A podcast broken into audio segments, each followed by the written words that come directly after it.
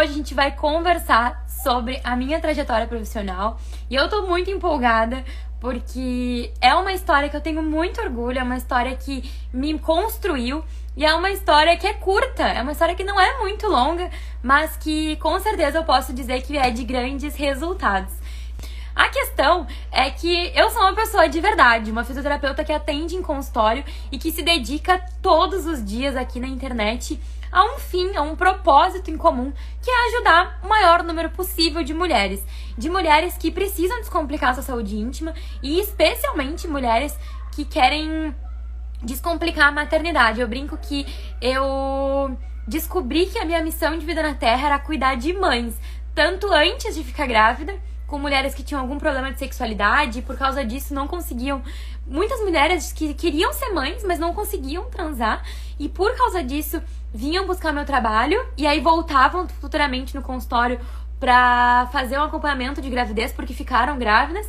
Então, durante toda a gestação eu acompanho gestantes, tanto aqui no Instagram, quanto online, quanto no meu consultório, e depois do parto também. Então, com certeza eu foi muito importante para mim todos esses esses passos da minha trajetória que eu vou contar para vocês, porque eles me fizeram descobrir que eu nasci para cuidar de mães.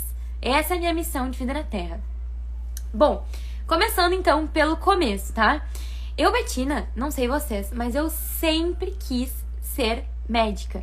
Sempre, desde pequena, tava assim, eu estudava porque eu queria ser médica. Eu não fui na minha festa de formatura do colégio, porque eu tinha vestibular no outro dia.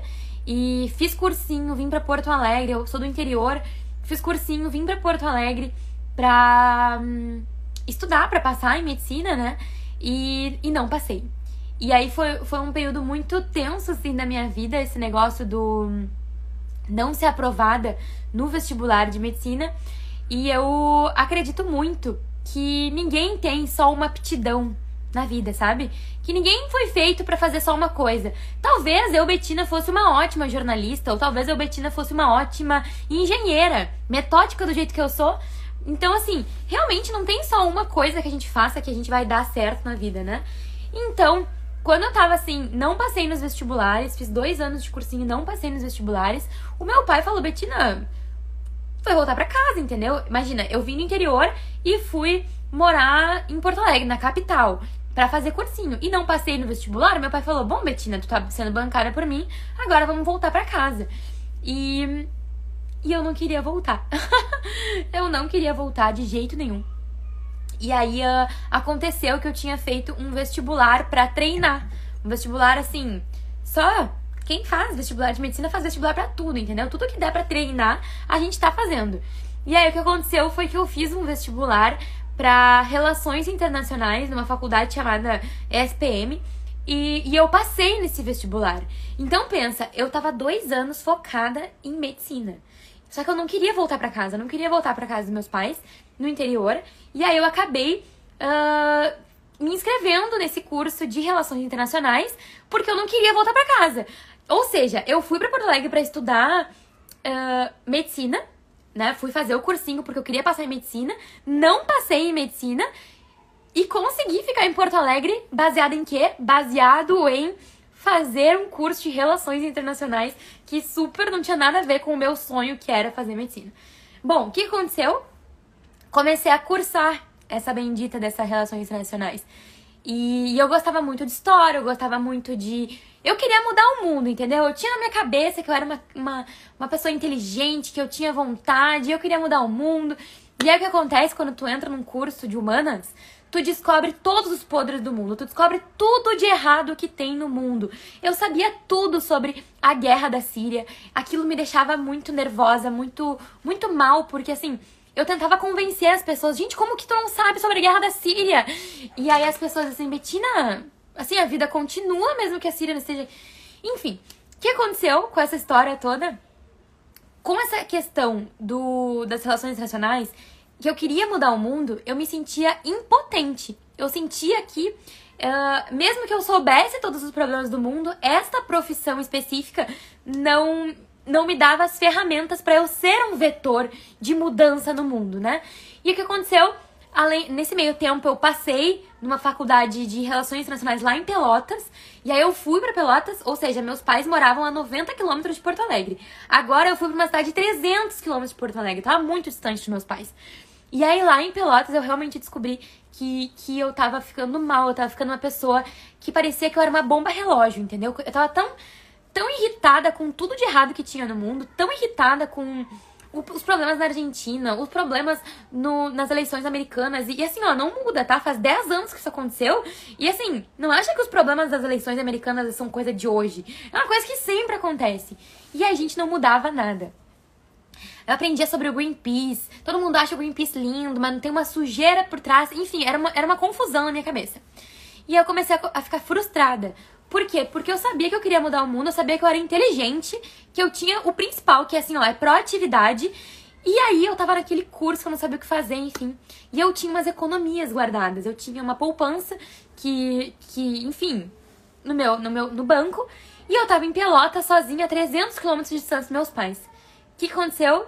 Eu resolvi pagar um cursinho lá em Pelotas. No começo da live eu falei pra vocês que eu queria muito ser médica, né? E aí, fazendo o cursinho, eu estudava assim, ó. Eu estava muito, eu sempre fui uma pessoa muito disciplinada, entendeu? Quando eu queria uma. Quando eu colocava uma coisa na cabeça, ninguém tirava. Só que nesse meio tempo, eu comecei a descobrir outras profissões. Por quê? Porque eu queria sair das relações internacionais, eu precisava dar um jeito de resolver aquele problema que era estar naquele mundo em que eu sabia tudo de errado que acontecia e não conseguia mudar. E eu fui abrindo os olhos para outras profissões. E eu descobri a tal da fisioterapia. E aí eu fiz o cursinho pagando sem ninguém saber, meu pai não sabia. E aí eu passei, passei em primeiro lugar na fisio na fundação, que é a Universidade Federal de Ciências da Saúde de Porto Alegre, aqui, né? E aí eu contei pro meu pai, pai, olha só, eu quero mudar de curso.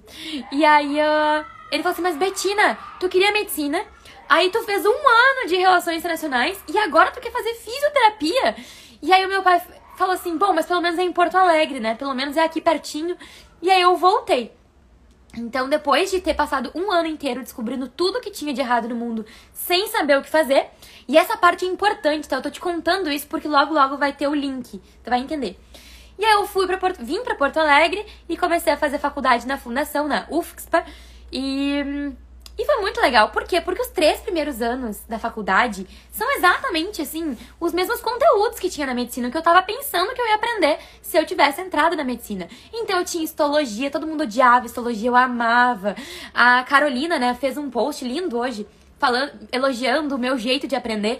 As meninas pegavam recuperação nas coisas difíceis e eu eu simplesmente adorava aquilo e eu passava as férias ensinando elas. Elas pegavam recuperação, eu ensinava elas. Histologia, bioquímica, ah, o que, que mais tinha? Fisiologia. Eu amava aquilo. Só que aconteceu um problema. Lembra que eu tava na fisioterapia, né? Terminaram as disciplinas básicas e começaram as disciplinas aplicadas à clínica. E isso era um problema. Por quê?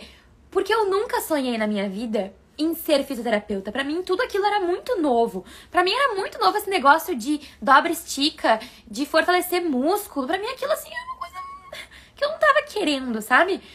E aí eu comecei a ficar traumatizada. Eu já estava envolvida desde o segundo semestre. Eu comecei a fazer pesquisa. Eu era bolsista de iniciação científica. Primeiro eu trabalhei com um rato, rato de laboratório, sabe? A gente fazia infarto nos ratos e aí depois fazia exercício físico nos ratos infartados para ver se eles mudavam a condição do coração. Era muito legal aquele trabalho e eu comecei de baixo, entendeu? Por isso que eu acho importante aqui que a gente fale, porque tem muitos profissionais, nem todo mundo aqui é fisioterapeuta, mas tem muitos profissionais aqui que querem começar já de cima, querem começar no topo, querem começar uh, não aceitando menos do que merece. Tá, mas o que que tu fez de trabalho, de volume de trabalho? O que que tu se sujeitou pra te fortalecer e te formar, né? Eu lembro que eu ficava feriados em Porto Alegre, que eu era responsável por limpar as caixas dos, dos ratos. E era assim, umas caixas com, com o rato fazia xixi e cocô naquelas, naquelas caixas que a gente tinha que trocar, né? Então era uma caixa fedida. E eu, na minha pompa, na minha inteligência, eu trocava as caixas muito grata, achava o máximo aquele trabalho. E, enfim. E, e aí eu aprendi um pouco sobre infarto, era muito legal isso. Até que eu fui remanejada para outro projeto de pesquisa que era com pulmão. E então, na faculdade, eu jurava, gurias, que eu ia ser a fisioterapeuta que ia trabalhar com pulmão, com pacientes com problemas de pulmão. Aí eu fui trabalhar na Santa Casa, e na Santa Casa eu trabalhava junto com a lista de transplante de pacientes. Olha só, os pacientes tinham que fazer transplante. Então, quando o como o transplante é uma coisa assim que chega o órgão e tu tem que estar tá pronto, né? Então tu, o paciente tem que estar tá ali para colocar o órgão. Então os pacientes vinham do Brasil inteiro para Porto Alegre para ficar naquela fila e durante a espera para um órgão compatível, os pacientes faziam fisioterapia. E aí eu era uma estagiária da fisioterapia dos pacientes de transplante. Então eu comecei a aprender sobre atendimento fisioterapêutico com esses pacientes da Santa Casa na lista de transplante. Eu fiquei três anos lá e, e era muito, muito, assim, entenda que, que a gente tá falando aqui sobre a minha trajetória, né? Mas também tem um pouquinho sobre como ser gente. Antes de ser um fisioterapeuta renomado, antes de ser alguém que ganha bem pra caramba, antes de ser alguém que, que dá resultado pro paciente, a gente tem que ser gente. E na Santa Casa eu aprendi a ser gente. Por quê? Porque eu vi aquelas pessoas que fumaram a vida inteira a vida inteira por prazer. E aí eles estavam à beira da morte porque um paciente de transplante de pulmão, a, a lista do transplante de pulmão é a menor que tem. Tem muito pouco paciente é, em espera de pulmão. Sabe por quê? Porque eles morrem antes de chegar ao órgão. E aí eu lembrava que assim, eu tinha pacientes que que vinham de Manaus, pacientes que vinham de Sergipe, pacientes de Brasília. E nossa, gente, agora eu lembrei agora de um paciente meu que foi o Moab, era o nome dele. O Moab tinha uma doença bem, bem intensa no, no pulmão e ele era jovem. E aí eu tinha recém ganhado de presente um, um estetoscópio. E aí o Moab, ele tinha um, um, pulmão tão, tão problemático que eu treinava meu ouvido com estetoscópio nesse paciente. E aí uh, eu, eu nunca vou esquecer, assim, que o dia que eu escutei um crepitante. E aí eu falei assim, Ju, Ju era a preceptora, Ju, isso é um crepitante, olha que legal. E o Moab olha pra mim assim, o meu pulmão ferrado é legal? E aí além de eu estar aprendendo super ali a ter mão, a pegar o ouvido, né, a atender o paciente, eu também estava aprendendo a ser gente, a saber lidar com aqueles pacientes, aqueles, a dor dos pacientes, que uma coisa muito legal, como um raio-x de padrão faveolamento lá, era muito interessante, porém é um paciente que está passando mal. E aí eu comecei a aprender um pouco sobre humanidade, sobre psicologia da doença. E essa, essa a minha presença dentro da Santa Casa com os pacientes de pulmão foram, foi muito importante mesmo também pra gente saber lidar com prescrição de exercício baseado no naquele ser humano que tá ali contigo, sabe? Porque muitas vezes aqueles pacientes estavam sozinhos em Porto Alegre. Como eles vinham de tudo que era lugar do país, eles não tinham família ali e eles estavam com uma doença que eles sabiam que eles podiam morrer e e era muito interessante para mim perceber que às vezes, mesmo que eles não conseguissem entregar a performance que eu, Betina, como fisioterapeuta deles, queria que eles entregassem, eu tinha que maneirar. Porque às vezes o benefício de fazer um exercício bem menos pesado, para eles era melhor conversar comigo, era melhor que eu tocasse neles, era melhor que simplesmente estar ali na nossa companhia do que de fato pegar pesado e fazer a performance ali. E aí que, foi, que eu fui aprimorando esse senso de, de humanidade mesmo, sabe? E isso a gente só pega na prática. Por sorte, sorte eu tive, né, de ser privilegiada e ter tido essa experiência junto com a Santa Casa, mas também foi na Santa Casa que eu aprendi sobre business, porque um hospital, um hospital é um negócio, um hospital é, tem que lucrar, o hospital não tá nem aí pra só para o coração. O hospital tá muito voltado também para fazer aquele, aquele espaço, aquele serviço ser produtivo, sem perder a humanidade, mas também tem que ser produtivo e dar lucro, né? Sustentar o serviço.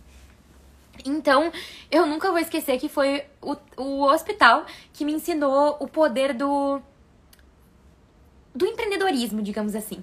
Então, quando eu tava no último ano da. Gente, vou ficar queimada aqui contando isso, mas enfim, vou contar.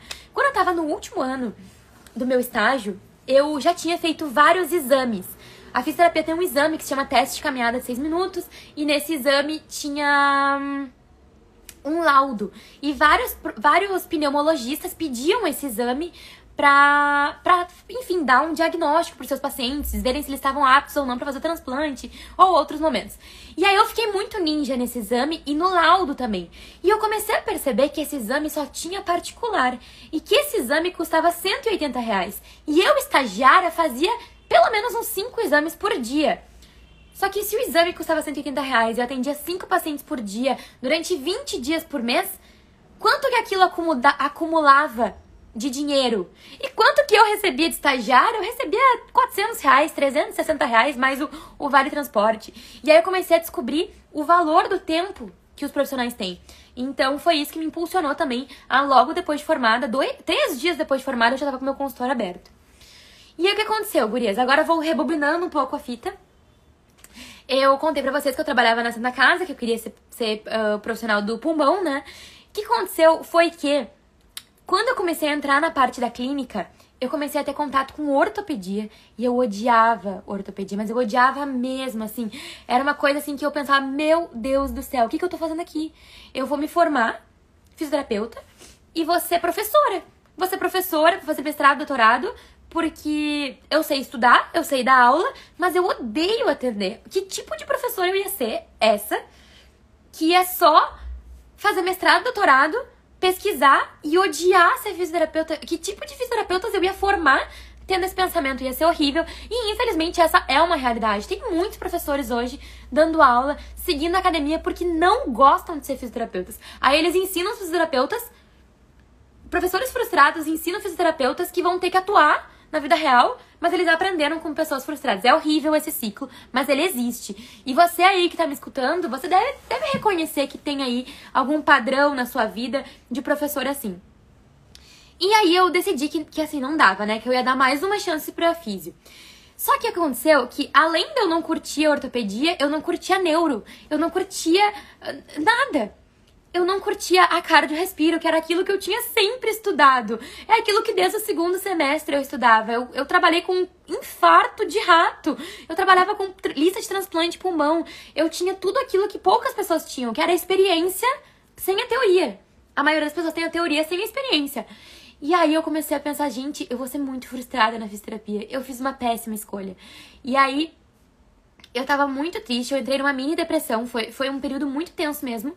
Até que no sétimo semestre, sétimo semestre, são dez, tá? Dez pra se formar. No sétimo semestre, eu conheci a doutora Patrícia Rosa. E aí, a doutora Patrícia Rosa levou a, levou a gente no hospital Fêmina. E no hospital Fêmina a gente ia só avaliar as gestantes. A gente não tinha pacientes para atender na gestação e aí, gente, eu entrei naquele hospital e eu comecei a sentir uma coisa diferente.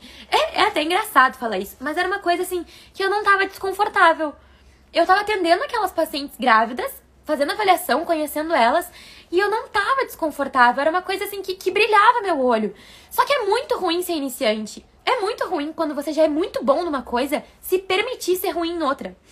Vou tirar um exemplo. Faz pouco tempo que eu comecei a fazer aula de piano. E é muito ruim você não entender nada. É muito ruim tu ver a tua professora tocar aquela música perfeitamente e você ser uma bosta. Você ser muito ruim. Então, para mim era muito difícil desapegar da cardio-respiro, que era uma coisa assim muito, muito enraizada em mim há tanto tempo. Eu tinha um professor que super ia me, me apoiar se eu seguisse a área da cardio-respiro e e aí eu comecei a sentir aquela coisa pelas grávidas. E era uma coisa muito, muito de dentro, é uma coisa que eu nem sei explicar para vocês o que, que é. Mas a minha professora, ela não. O forte dela não era obstetrícia. O forte dela era outra coisa. E a gente passou aquele semestre, eu sentindo aquele, aquela coceira no coração, até que o oitavo semestre começou. E no oitavo semestre, gente, faltava três semestres pra me formar, entendeu? No oitavo semestre, a minha professora começou a brilhar. A professora Patrícia, ela foi assim, ó, era sobre incontinência urinária, disfunção sexual. Era uma coisa assim, ó, eu me apaixonei pela fisioterapia pélvica no oitavo semestre. E aí a minha professora era tão, tão gentil que ela reconhecia os limites dela. Ela entendia até onde ela podia me levar e ela me colocava em tudo, tá? Tudo. Ela entendia até onde ela podia me levar e me passou cursos. Então, no oitavo semestre, eu comecei a fazer curso a dar com pau. Eu fui para Belo Horizonte, eu fui para Bahia, eu fui pro, pra São Paulo. Eu fiz muitos cursos, assim. Eu realmente queria me capacitar. Por quê? porque eu sabia que dentro da faculdade eu ia ter a oportunidade de botar a mão na massa. Como eu fui alguém treinada para desde o começo atender, eu fui atrás. Então eu fazia os cursos. Olha só que coincidência. Quando eu tava, acho se eu não me engano, foi no, no quinto semestre, tinha uma disciplina chamada pediatria. E eu fui monitora de pediatria. Só que no mesmo hospital que tinha as crianças, tinha, sabe o quê? As mães, porque nasciam as crianças naquele hospital. E eu fiquei amiga da técnica de enfermagem, eu não vou falar hospital para não comprometer eles, mas eu fiquei amiga da técnica de enfermagem do centro obstétrico. E aí, como eu era amiga da técnica de enfermagem, eu entrava no centro obstétrico como se eu fosse uma, uma, uma intrusa e eu ajudava nos partos. Eu ficava ali ajudando as grávidas, apertando a mão, ficava vendo como é que era um trabalho de parto. Assim, foi uma experiência que nunca vai estar no meu currículo, mas que me valeu um horror, assim. Então, eu aprendi muito estando no, no centro obstétrico com aquelas, com aquelas gestantes como intrusa, como clandestina. E porque eu, de novo, eu lembrava que na faculdade, se você é aluna, se você aqui tá me assistindo, é estudante ainda, saiba que a faculdade é a melhor oportunidade que você tem de treinar, de você ter pacientes para colocar a mão na massa sem tanta responsabilidade com uma muleta, sabe? Que é o seu professor. E aí, enfim, descobri né, lá naquele hospital, passando as férias inteiras assistindo partos clandestinamente, que era isso que eu queria fazer, que era realmente atender grávidas, e eles que brilhava meu olho. E aí eu comecei a correr atrás do prejuízo, fiz muitos cursos. Uh, o curso da Elza Baracho foi realmente o que mais transformou. O meu divisor de águas foi esse. Eu fui, se eu não me engano, foi em 2015 que eu fui a Belo Horizonte fazer o curso dela. E aí, gurias, chegou janeiro janeiro de 2016, janeiro de 2016, não sei. Mas chegou a véspera, eu ia me formar naquele ano e o meu pai falou o seguinte: Betina, tu tem um ano, tu tem um ano para organizar a tua vida nesse ano de estágio e aí vai acabar a tua mesada. Tu te forma dia 8 de dezembro, dia 9 acabou a mesada. E ele, meu pai não sabe disso, mas isso foi a coisa mais importante que ele já me disse na vida. Por quê? Porque eu tinha um ano pra começar a atender. Eu sabia que se eu continuasse na cara de respiro, eu ia ser frustrada. Eu sabia que se eu fizesse mestrado doutorado, eu não ia. Eu não ia ser feliz. Eu ia ser uma professora frustrada, ensinando a ser fisioterapeuta. Ensinando fisioterapeutas a serem fisioterapeutas, sendo que eu não gostava, e eu entendia que a minha vida era na saúde da mulher. E se vocês me acompanharam desde o começo dessa live, lá no começo eu falei para vocês que eu queria mudar o mundo, né? Eu queria, eu tinha, eu tenho essa, esse desejo de ser, de ser parte, de fazer a diferença na vida das pessoas. E nas relações internacionais eu não conseguia fazer isso, simplesmente porque eu sabia de todos os problemas do mundo, mas o mundo era muito maior do que eu. E eu comecei a perceber que na saúde da mulher eu fazia a diferença.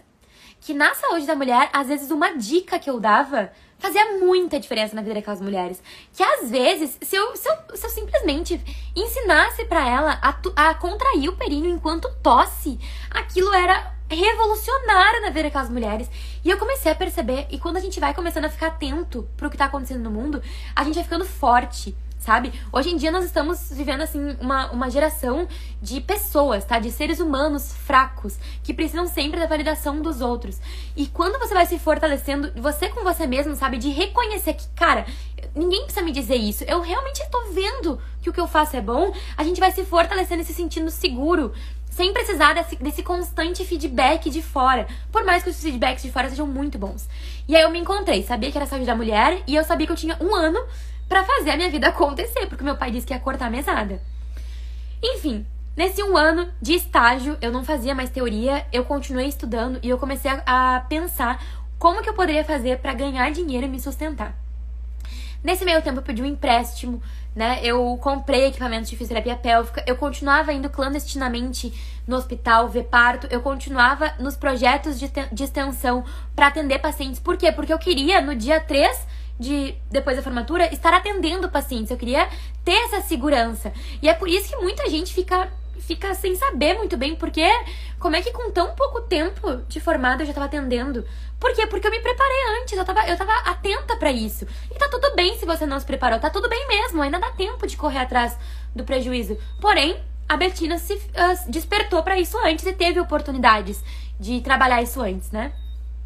Então, gurias, encurtando a história, no dia 8 de dezembro me formei. No dia 10 de dezembro, eu lancei esse Instagram que vocês estão vendo e um site. E no dia 11 de dezembro, era uma segunda-feira, eu abri meu consultório. Eu tinha duas pacientes.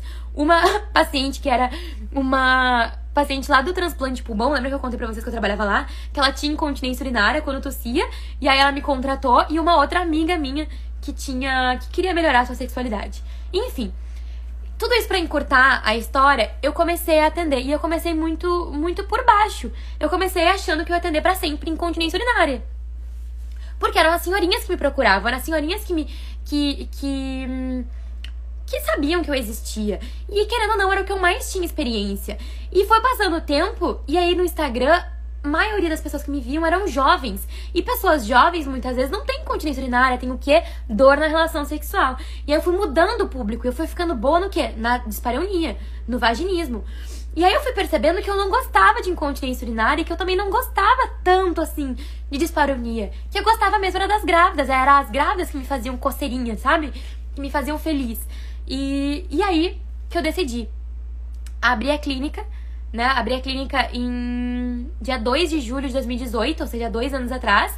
E aí chamei outras fisioterapeutas para trabalhar comigo para que elas atendessem tanto as incontinências urinárias quanto as dispareunias e comecei a a me focar nas grávidas. Só que aí, gurias, vocês estão achando que é tudo fofo, né? Tudo lindo, maravilhoso. Aí aconteceu uma coisa muito ruim na minha vida. Que foi o quê? que foi as pessoas começaram a me criticar. Uh, foi assim, muito ruim. Porque eu era muito jovem, eu ainda tenho essa cara de baby, né, de adolescente. E hum, começou a acontecer que pessoas na minha cidade que, que obtinham, sei lá, um certo, um certo monopólio aqui, enfim, não sei como, como explicar, começaram a, a espalhar coisas sobre mim, coisas que não eram verdadeiras. Só que eu tava tão uh, eu, cheia de euforia dentro de mim que eu tava fazendo, enfim, a diferença, sabe? Que eu realmente tava fazendo algo de impactante, esse Instagram tava dando certo, as pessoas me davam feedbacks positivos, eu tinha pacientes, e eu tinha, tava recém-formada e tava, tinha pacientes, eu tinha um ano de formada e tinha uma clínica, sabe? Com pessoas trabalhando para mim. E foi muito ruim, porque aí pessoas muito importantes, pessoas que foram muito base para mim na minha formação, começaram a falar de mim. E falar de mim coisas muito ruins, sabe? Como, por exemplo, que eu que eu tinha um caso com o dono de uma empresa importante aqui e era por isso que eu tinha tantos pacientes. E, gente, eu tinha namorado, sério, e eu sou uma pessoa fiel. E assim, as mulheres não podem prosperar sem ter um caso, um caso com alguém importante. Eu sei das minhas competências, eu sei de tudo que eu passei para chegar onde eu, onde eu cheguei e eu não fiz nada de errado. Pessoas que diziam que eu era um perigo para a sociedade porque eu era muito nova para estar tá atendendo pacientes e que, e que as pacientes tinham que ser avisadas que estavam sendo atendidas por uma fraude. Pessoas falando isso. Vocês estão entendendo o que que, o que que isso mexeu comigo? Por quê? Porque eu comecei a desconfiar que eu não era boa mesmo. Eu tava começando a desconfiar que se essas pessoas que são tão importantes, que são tão sábias, estão falando isso de mim, deve ser verdade. E aí foi, foi um processo muito ruim mesmo, um processo muito muito de, de, de aprender, sabe, sobre mim mesma, porque o que aconteceu, gurias? Eu comecei a descobrir que ninguém. que as palavras dos outros, elas têm o poder que a gente dá para elas.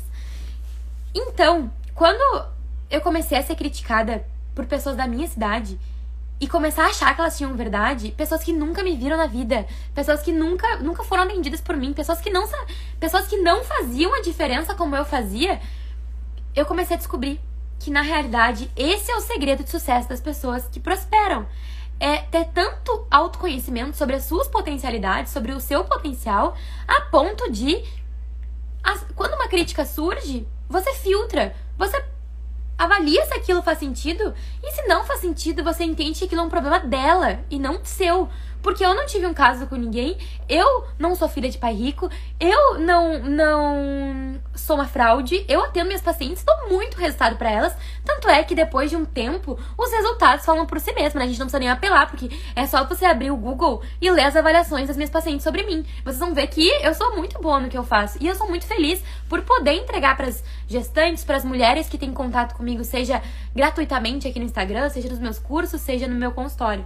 Então esse nível de, de autoconfiança, ele demorou para surgir. Não foi uma coisa que assim eu nasci desse jeito. Não, eu construí isso.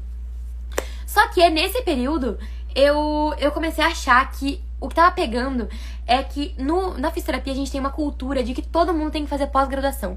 Umas pós-graduação ruim. Tem umas pós-graduação ruim, sabe? Que é assim, uma encebação que você não aprende nada, que nem tem pacientes nas pós-graduações, mas tem que fazer a pós-graduação, né? E eu comecei a olhar o que, que tá dizendo lá no Crefito.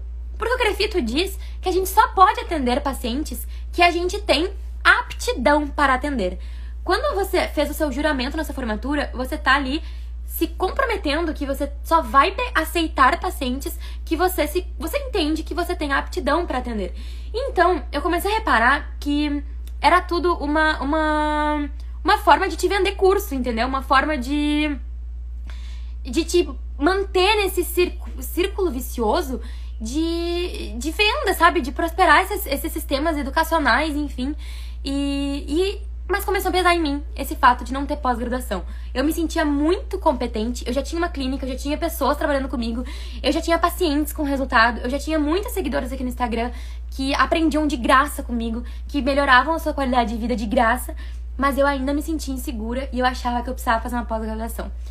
Só que, quando eu via os, os, os cronogramas, os conteúdos programáticos das pós-graduações, nenhuma me atraía. A única que me atraiu foi em São Paulo, na USP, sobre obstetrícia. Eu já queria trabalhar só com obstetrícia mesmo, então eu fui para São Paulo. Fui para São Paulo, fiz a prova, passei. Foi até engraçado, porque no dia que eu tava na prova, as pessoas já me conheciam um pouco, né? E, e aí foi a primeira vez que eu fui reconhecida eu nunca tinha, nunca tinha saído na rua, assim, sido reconhecida. Então eu fui reconhecida lá em São Paulo, dentro do, do, do hospital de clínicas. Foi, foi muito engraçado. E, enfim, parênteses aqui. Voltando ao assunto principal. Carol, um beijo pra ti. Saudades de ti, querida. Carol foi comigo no meu primeiro curso de obstetrícia com a Elza Baracho lá em Belo Horizonte. Eu tenho que voltar pra Belo Horizonte, Carol. E se você é de Belo Horizonte, precisa de, de, de fisioterapeuta, contrate a Carol Pessoa. E aí, meninas, voltando ao assunto principal, fui então fazer a especialização em São Paulo. E eu brinco que, que assim, lá na USP, foi um processo muito, muito interessante. Por quê? Porque São Paulo curou em mim essa síndrome de impostora, essa síndrome que eu tinha de achar que eu não era suficiente, essa síndrome que eu tinha de Lembra que, que, que, eles me criticavam e eu achava um pouco que era verdade? E que eu achava que era a pós-graduação que ia transformar em mim essa, esse sentimento? Quando eu cheguei em São Paulo e eu percebi que eu não era inferior a ninguém, que eu tava vendo as pessoas que eu mais admirava me dando aula e que eu sabia aquilo que elas estavam ensinando, quando eu comecei a perceber que, assim, eu tava na USP, eu tava, eu tava assim, no lugar mais top do conhecimento do Brasil e eu não me senti inferior. Aquilo foi mais importante do que o conteúdo que eu, estudei. Foi muito mais importante eu entender que eu era muito capaz, que, que não importa se eu sou de Taquara, capital do sorriso, no interior do Rio Grande do Sul, que veio para Porto Alegre, e aí foi. Eu tava em São Paulo e tava sabendo tanto quanto, não mais nem menos, tanto quanto as minhas colegas, as minhas professoras, e inclusive eu tenho vários colegas que me pediam como eu era a única que, que tinha consultório, muitos colegas me pediam sugestões, me pediam como que era a minha história, enfim. Então, a USP, de alguma forma, ela não... Pra ser bem sincera, assim, ela me ensinou muitas coisas, mas assim, ela não mudou muito o meu jeito de atender. Ela me ensinou muito mais sobre pacientes de risco, porque eu atendia muito mais pacientes de baixo risco. Mas, mas foi muito importante esse esforço de fazer a USP pra, pra eu me curar dessa síndrome de impostora, pra eu me fortalecer como fisioterapeuta, como gente, né? E também ir para São Paulo, uh, fazer esse transtorno de voltar, trabalhar durante a semana, aí no final de semana tu pega um avião e tu vai para São Paulo, aí tu faz um corre para sair do aeroporto, ir pro, pro, pra aula, assistir um final de semana inteiro de aulas e atender muitas vezes. E aí voltar pro aeroporto e voltar para Porto Alegre pra passar o domingo inteiro dormindo, porque eu tava tão cansada que o domingo ninguém podia me convidar para nada, que eu dormia pra segunda-feira atender e ter essa bola de neve e conseguir pagar isso, entendeu? Então foi muito. Foram várias coisas que foram contribuindo para que eu me fortalecesse e eu me sentisse uma pessoa melhor, uma profissional melhor. E, e tem coisas que só o tempo faz com que a gente viva, né? Então, gurias, eu me formei, né, na, na, na USP, e aí apareceu um vazio dentro de mim. Um vazio que era. Agora, todas aquelas, aquelas aflições que eu tinha profissionais acabaram. Eu já me sinto, eu não me sinto mais uma, uma fraude. Eu já consegui conquistar todos os meus desejos profissionais, porque uh, eu já tenho meu consultório, o consultório do tamanho que eu quero, do jeito que eu quero, assim, no lugar que eu sempre sonhei. O meu prédio que eu escolhi é um prédio que eu queria muito ter consultório lá. Eu já tendo as pacientes do jeito que eu quero. Então, o que aconteceu? Começou a surgir esse vazio dentro de mim. E esse vazio é de uma utilidade, porque eu realmente acho que, que hum, a nossa vida ela foi feita para servir, entendeu? Não tem graça a gente ficar em casa só tendo prazer, a gente ficar em casa só comendo, só dormindo, só tendo sexo, só, só ficando no Instagram, ficando rolando. Não tem graça. A nossa vida precisa de utilidade, de serventia. E por mais que eu me sinta muito útil dentro do meu consultório, para mim é muito é muito frustrante ter só esse alcance. O alcance de uma pessoa por vez, durante seis vezes num dia, durante cinco dias por semana. E eu comecei a perceber porque, do, principalmente agora durante a pandemia, várias outras profissionais começaram a ter contato comigo e a, a me pedir. Metina, conta mais como é que foi a tua história, conta mais como é que é o teu jeito de atender, conta mais isso tudo. E eu comecei a sentir, olha só, que oportunidade que eu tenho de ser útil, mais uma vez, e de aspirar um novo sonho, porque eu sempre fui assim. A minha mãe tá na live, ó, Dona Ângela, se tu quisesse pronunciar, a minha mãe sabe disso. Eu sempre fui uma pessoa que, quando eu coloco uma coisa na cabeça, eu, eu realizo, sabe? Eu sou executora, sou rápida. E talvez isso você possa aprender comigo um pouco. Não... Tem um preço, né? O preço da nossa juventude. Eu engordei vários quilos, ganhei várias acnes aqui, tô com um filtro e uma ring light bem forte. Mas o preço que eu paguei é muito compensador. Eu, eu pagaria de novo. Então, o que, que, eu sinto agora? Eu sinto que a minha utilidade hoje é falar para mais pessoas. E essas pessoas estão na internet. Então eu comecei a, além do consultório, dos meus pacientes um a um, que querendo ou não é muito caro, é muito caro para ser meu paciente, minha paciente, fazer um tratamento comigo, eu comecei a perceber que eu precisava ensinar essas pessoas pela internet. Então eu fiz vários cursos, né? Eu fiz o curso Parto Sem Medo, que é, um, é muito legal, e ensina a, as gestantes tudo sobre, sobre o parto. E eu comecei a perceber que as pessoas até tinham acesso a sabiam um pouco sobre parto. Tem várias pessoas falando sobre parto, mas tem pouquíssimas pessoas, e é por isso, fisioterapeuta, se você está me assistindo, tem pouquíssimos fisioterapeutas falando sobre a importância do movimento humano para as gestantes. Então, lancei o Movimento Materno, que é um programa de exercícios para as grávidas, e foi um sucesso absoluto, assim. Na primeira turma tinha 50 alunas, lotou, lotou assim, ó, em dois dias, se eu não me engano, lotou a turma, porque eu não, não abri mais vagas. Por quê? Porque tem muita carência de gente falando sobre movimento humano com as gestantes. E isso é tão importante. Isso é tão importante porque isso agiliza parto, isso diminui dor, isso tanto na gestação quanto no parto. Então, todas essas coisas foram me fortalecendo, foram me fazendo perceber que realmente meu trabalho fazia diferença. Isso foi muito importante para mim. Até que chegou um determinado momento que eu descobri que assim, eu, te, eu tenho um pouco de ranço com a academia. Por quê? Porque se você me escutou desde o começo, você vai lembrar que eu te falei que eu, eu não gostava da fisioterapia e que eu achava que eu ia ser professora de fisioterapeutas e que eu não gostava da física. Imagina, eu ia ensinar fisioterapeuta sobre fisioterapia, sendo que eu não gostava da física. Então, eu peguei um pouco de ranço com mestrado e doutorado, sabe? Porque eu sabia que aquilo ali era uma coisa que era para ser professora. E, e eu não queria.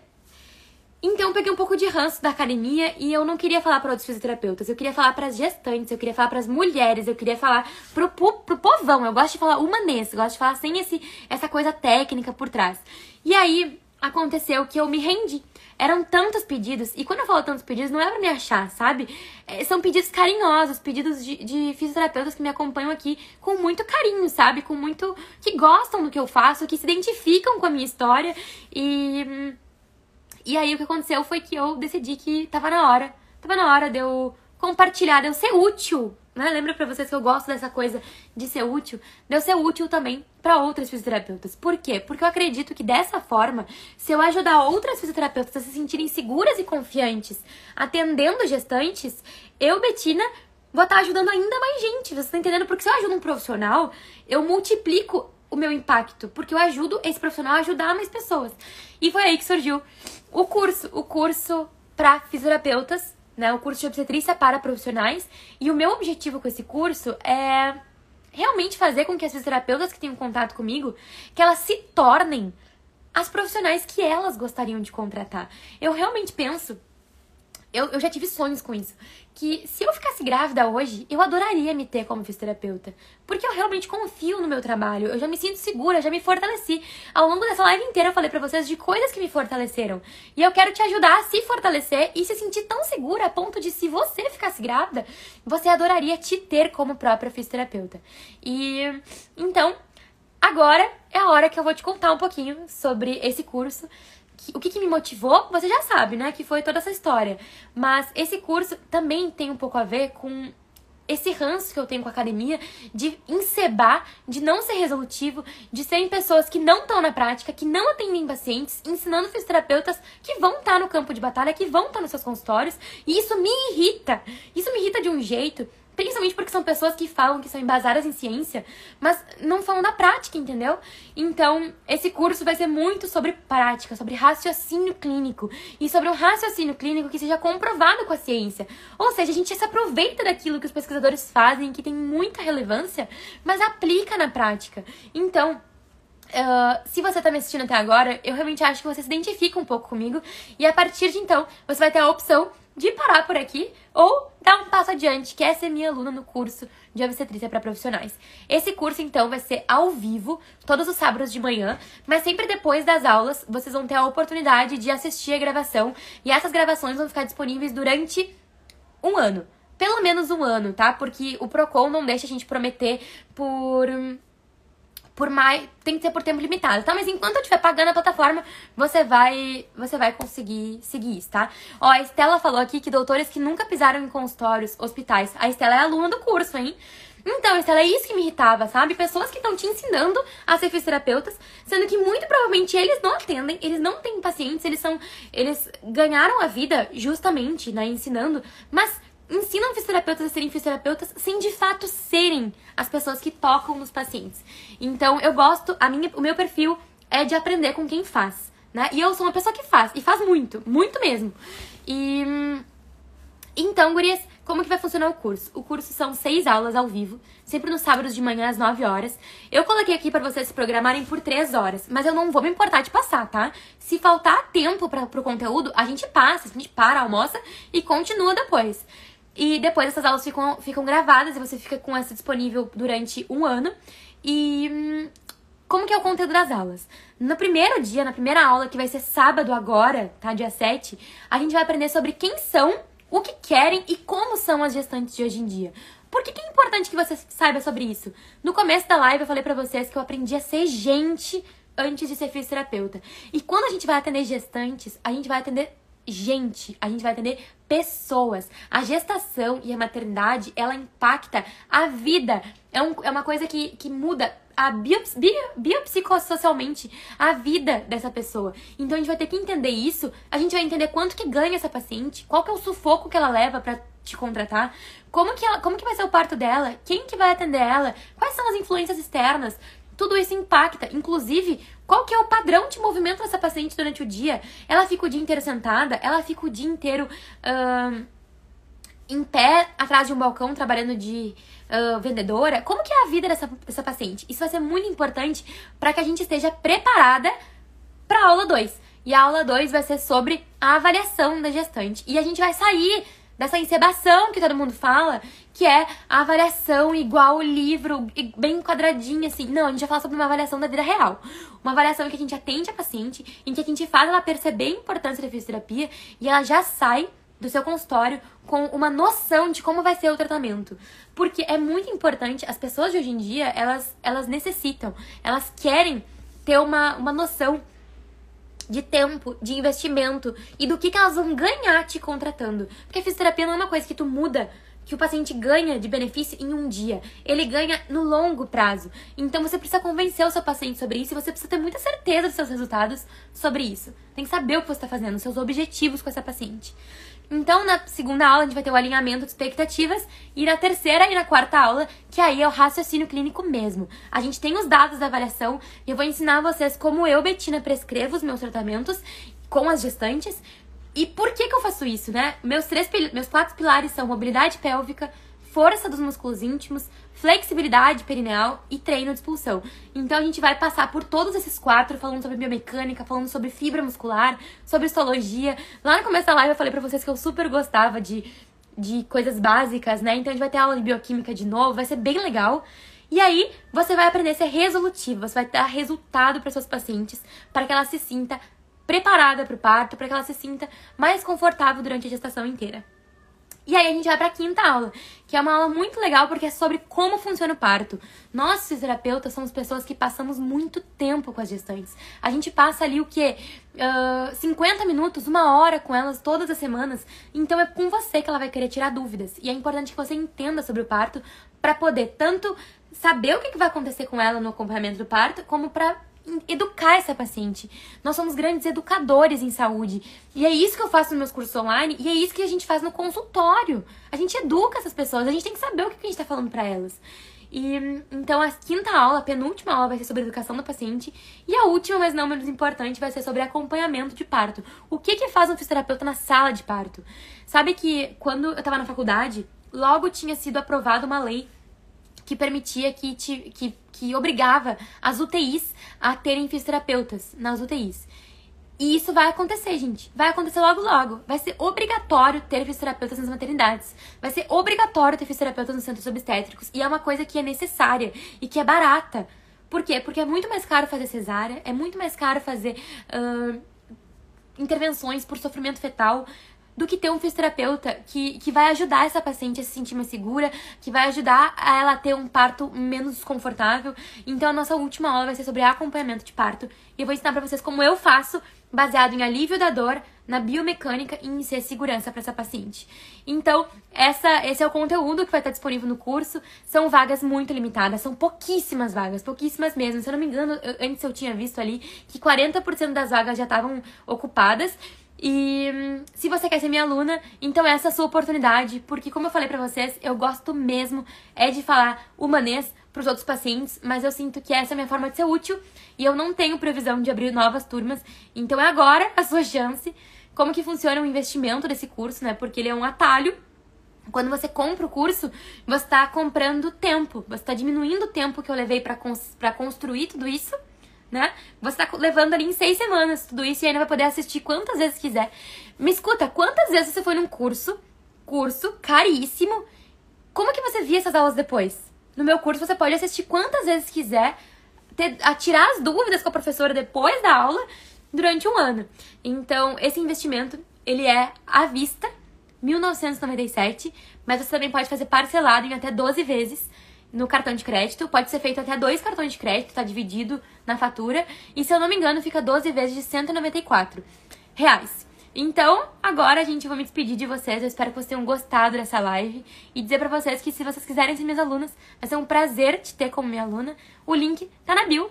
E eu te espero do outro lado da telinha, na plataforma de membros, agora oficialmente como minha aluna. Espero que vocês tenham curtido um pouco da minha história. Foi um prazer conversar com vocês. Um beijo e boa noite.